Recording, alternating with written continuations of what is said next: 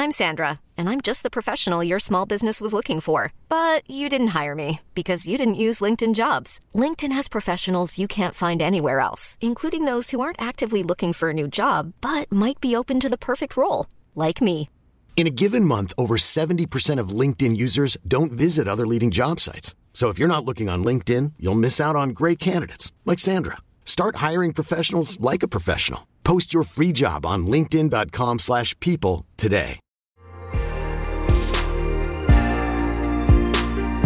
Nelle ultime tre settimane abbiamo ripercorso insieme l'intera storia di CD Projekt. Siamo partiti da Cyberpunk per poi arrivare a The Witcher, un percorso cronologicamente inverso che è stato fatto di proposito, proprio per sottolineare le molte contraddizioni che caratterizzano la storia dello sviluppatore polacco.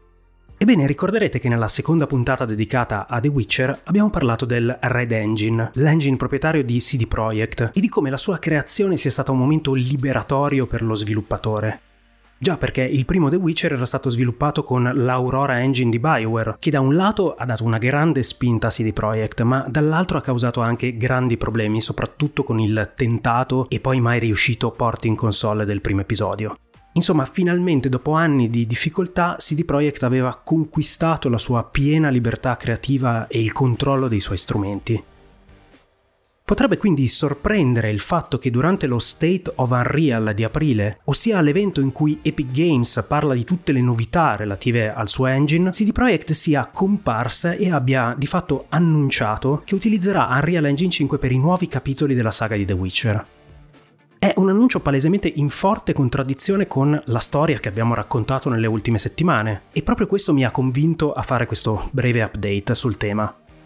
Durante lo streaming si è quasi un po' scherzato sui perché di questa scelta e diverse persone di CD Projekt che si sono avvicendate hanno ricordato come in passato fosse uscito un tutorial di Unreal Engine 4 che sembrava quasi strizzare l'occhio alla saga di The Witcher e allo sviluppatore polacco in generale.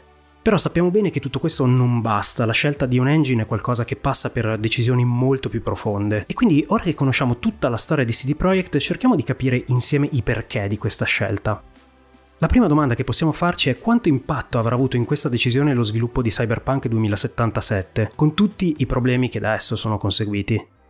Beh, sicuramente un impatto ce l'ha avuto. Non bisogna dimenticarsi che proprio all'inizio dei lavori su Cyberpunk, CD Projekt si sia resa conto che tutti i progressi fatti durante la saga di The Witcher, compreso il terzo capitolo, non fossero sufficienti ad ospitare l'open world di Night City, oltre a tutti gli elementi che con esso sono arrivati, quindi i veicoli, la prima persona, lo sviluppo in verticale dell'ambientazione. Il passaggio ad una nuova versione del Red Engine ha richiesto moltissimo tempo e lo sviluppo di Cyberpunk ne ha risentito sin dall'inizio. Ma se ve lo ricordate, anche nella seconda puntata dedicata a The Witcher, abbiamo parlato come durante i lavori del terzo capitolo gli aggiornamenti del Red Engine più volte hanno causato un grande spreco di lavoro soprattutto da parte degli artist, che si trovavano a dover rifare da capo decine di asset in seguito a questi update. E qui possiamo arrivare ad un tema più grande. La verità è che un engine proprietario in un certo senso è un lusso e soprattutto è un grande costo. Avere un engine proprietario significa sacrificare, tra virgolette, del tempo che potrebbe essere dedicato allo sviluppo di giochi proprio per sviluppare l'engine stesso. E poi ovviamente vuol dire anche tenerlo aggiornato, perché sappiamo bene che la tecnologia tende a correre molto. Poi c'è anche un altro tema che si ricollega direttamente alla natura di Unreal Engine 5, che ha dichiaratamente molti accorgimenti pensati proprio per gli open world. E questo chiaramente per CD Projekt rappresenta una grande attrattiva. Tra l'altro scegliere un engine largamente adottato come l'Unreal Engine vuol dire anche poter godere di tutta la partecipazione che c'è in un progetto simile, perché sono tantissimi gli studi di sviluppo che ci lavorano e questo crea una sorta di conoscenza condivisa che poi ognuno può sfruttare a proprio vantaggio, ovviamente integrando i propri strumenti e i propri tool. Sappiamo bene che tra l'altro Epic Games dà supporto a chi ha bisogno di usare l'Unreal Engine per scopi particolari, Due esempi ce li abbiamo vicino a casa perché Milestone e Kuno Simulazioni hanno entrambe usato Unreal Engine 4 per i propri titoli racing. Scegliere Unreal Engine vuol dire quindi da una parte avere il supporto del suo diretto sviluppatore, quindi Epic, ma anche in qualche modo ereditare la conoscenza di altri studi di sviluppo che l'hanno utilizzato. È evidente peraltro come con questa quinta release Epic stia puntando decisamente ai grandi sviluppatori e infatti anche Crystal Dynamics ha annunciato che sta lavorando al futuro della saga di Tomb Raider proprio su Unreal Engine 5, abbandonando l'engine proprietario Foundation. Ecco quindi che la situazione risulta molto più chiara, i perché di questa scelta di CD Projekt ora ci appaiono evidenti e personalmente trovo che siano anche un buon segnale. Significa che lo sviluppatore, andando avanti in futuro, vuole concentrarsi al 100% sul contenuto dei giochi e sappiamo bene quanto questo abbia fatto la differenza tra The Witcher 3 e Cyberpunk 2077.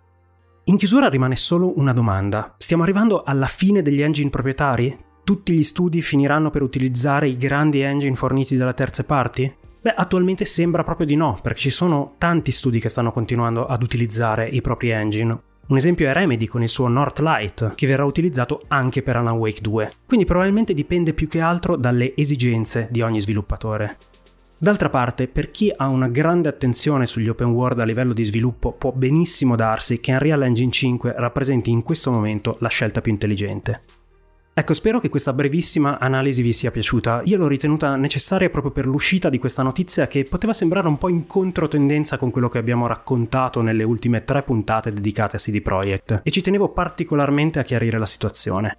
Vi ringrazio come sempre per l'ascolto, vi invito a votare e seguire il podcast se quello che faccio vi sta piacendo. Ringrazio i miei preziosi supporter su Kofi e vi ricordo che tutti i miei contatti sono in descrizione del podcast. Alla prossima puntata!